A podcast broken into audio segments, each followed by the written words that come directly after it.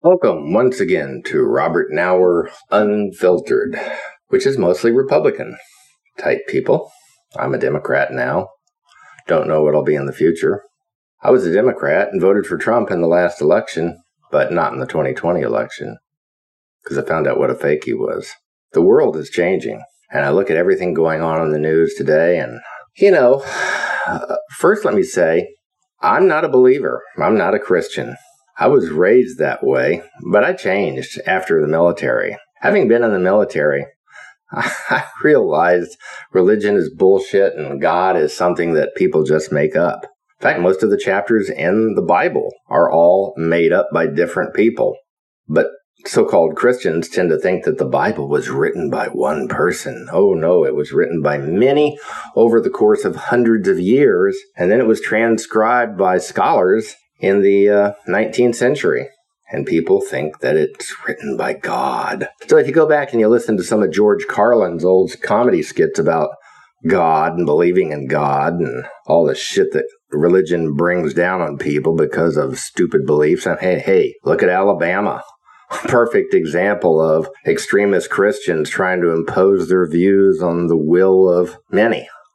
That's what, that is exactly why our founding fathers sought for a separation of church and state. It's why no religion at all should be involved in government, in any government, let alone the federal government. And I used to cringe when I was a military officer and a, and a Fed, watching some of my higher ups get in their little huddles and pray to God at lunchtime with their little prayer groups. And I thought, oh, fuck, what a bunch of wackadoodles. Well, we can see that today. I mean, all you have to do is look around you and, and try to wake up. But a lot of you are just um, sheep and follow whatever cult there is. And religion is a cult. Religion is nothing more than a cult if you look up the definition of a cult.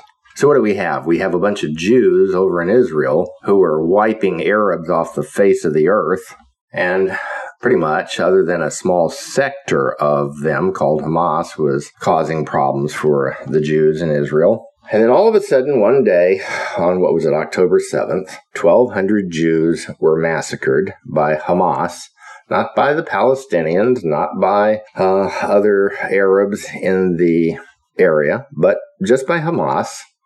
So a very small handful of people did this, and yet the Jews and the IDF have sought to wipe every Palestinian off the face of the earth. So I, what are we up to now? Let's see.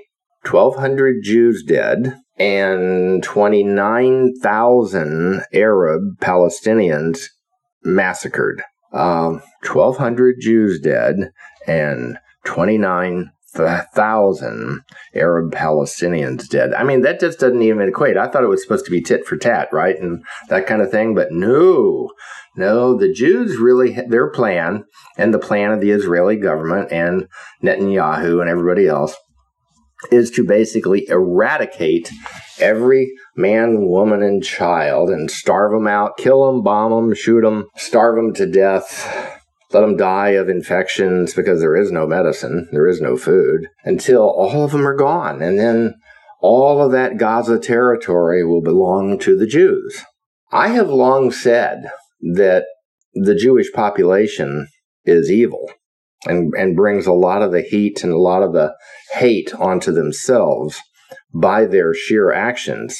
Now, if you were a history buff and you really delved into history, which 99.9% of Americans don't, they're not even scholars, and you went back to prior to 1900, and you looked at the Brits and the French and everybody else that was in the Middle East, they had always advocated for a two state solution to that area. And they had promised the Palestinians their own territory.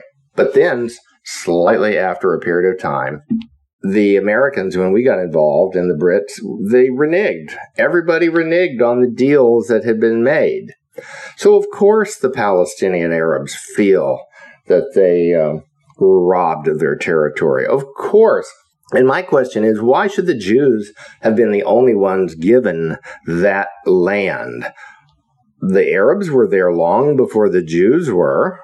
I guess might has right, whatever, and the powers to be didn't seem to care. And all of those decisions that were made around 1890 and 1920 and 1930, all of those have come to haunt all of us on this planet because that hate, that bitterness, that um, feeling of being jilted and not given what they were entitled to has been brought to bear. But nevertheless, the last 60, 70 years, the Jews have done everything in their power to kick the Arabs out, to take over their lands, the lands that were belonging to and farmed by the Arabs. And today we have the war that is constantly escalating. Well, it's only going to escalate so long because you've got to remember a couple things. The Arab nations support the Palestinians. So, and over the course of 70 years, America has given tons and tons of jets and bombs and weapon systems to the Saudis, to the Omanis, to every almost every Middle Eastern nation over there to get to win favors for oil. So they have all those weapon systems. They have all those capabilities. And just like today, as a, as, as was with George Bush and everybody else prior to him, we have always sought favor of the Arabs in the Middle East to keep peace so that we can get the oil. But today it's getting out of hand. And at some point, now that Iran has nuclear weapons, now that other rogue nations have nuclear weapons, the concept of an Armageddon, if you want to call it that, somebody lighting off a nuclear bomb, firing a missile that's tipped with n- multiple nuclear warheads, it's going to happen, folks. And I don't know. You know, I, am 72, so I, I've lived a good long life. I just know that it's going to happen. It might happen within five years. It might happen with 10. It might even be earlier than that. It just depends on who gets pissed off enough. But the reality of it all is right now is that who really started this shit? Well, there comes the finger pointing. Hamas.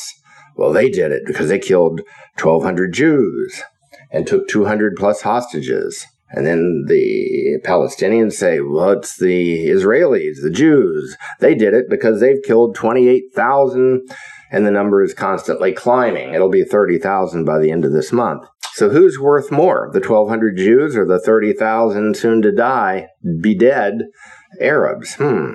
And when I look on television and I watch the news of the poor children that have lost their limbs, lost their parents, are missing fingers or eyes and bleeding and are bomb stricken and, and grief stricken. Mm, they're not panning over to show the Jews and how they're living. The news media is showing the utter devastation of the Gaza and uh, and other areas of Israel. What is America doing about it? Well, we're not doing anything. We're just kind of saying, well, it's not our fault, you know, but we support we support Israel because Israel has a right has a right to defend itself. To what point? To what point does Israel have its right? It does have a right to defend, just like America has a right to defend itself. Let's just say that Vladimir Putin lights off a nuclear bomb in outer space to destroy all the all the uh, satellites, and that EMP explosion puts America back into the dark ages to where we will not be able to do anything really because all the digital capabilities will be gone. Are we going to be able to strike back and defend ourselves from that? No, we're not. Uh, it, it's all a matter of who gets the first strike. It is all about the first strike capability. But what are we going to do? So, yeah, we all have the right to defend ourselves. When somebody punches us in the face, we have a right to defend ourselves and hit back. But how much? Do we have the right to kill them? If somebody punches us in the face, do we have the right to kill them and pound them into the ground and beat them until the, every um, ounce of bone in their face is gone and their flesh is spilling out and their brains are spilling out on the sidewalk? Is that what is called defense? I don't think so. I think in a court of law, you'd be a, you would end up being uh, convicted of manslaughter because you went overboard. So, are not the Jews going overboard in their killing and extermination of the Palestinian Arabs? Of course they are. But we're all standing by with our fingers up our butts, just like the United Nations is standing around with its fingers up its butt, doing nothing. And the whole situation is going to get worse and worse and worse until finally Iran, or some other bad terrorist group lights off a nuclear bomb, a suitcase bomb, an EMP, or something to pretty much put all of America back into the dark ages. And why? Well, simply because of one thing. They see America as totally complicit in what the Jews in Israel are doing right now. We are complicit, but we're trying to pretend that we're not complicit. But the fact is we are. Look, we just gave Israel $14 billion in order to have more bombs, more bullets to kill more Arabs.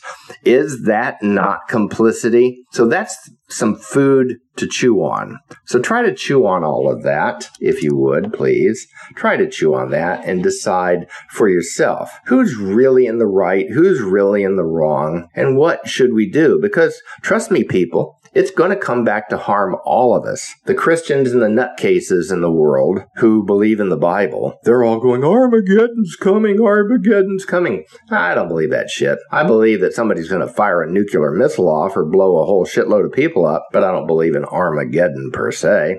Why? Because I don't believe in the Bible, but I don't believe in anything that a bunch of crackpots on dope wrote over centuries to try to claim that God wrote it.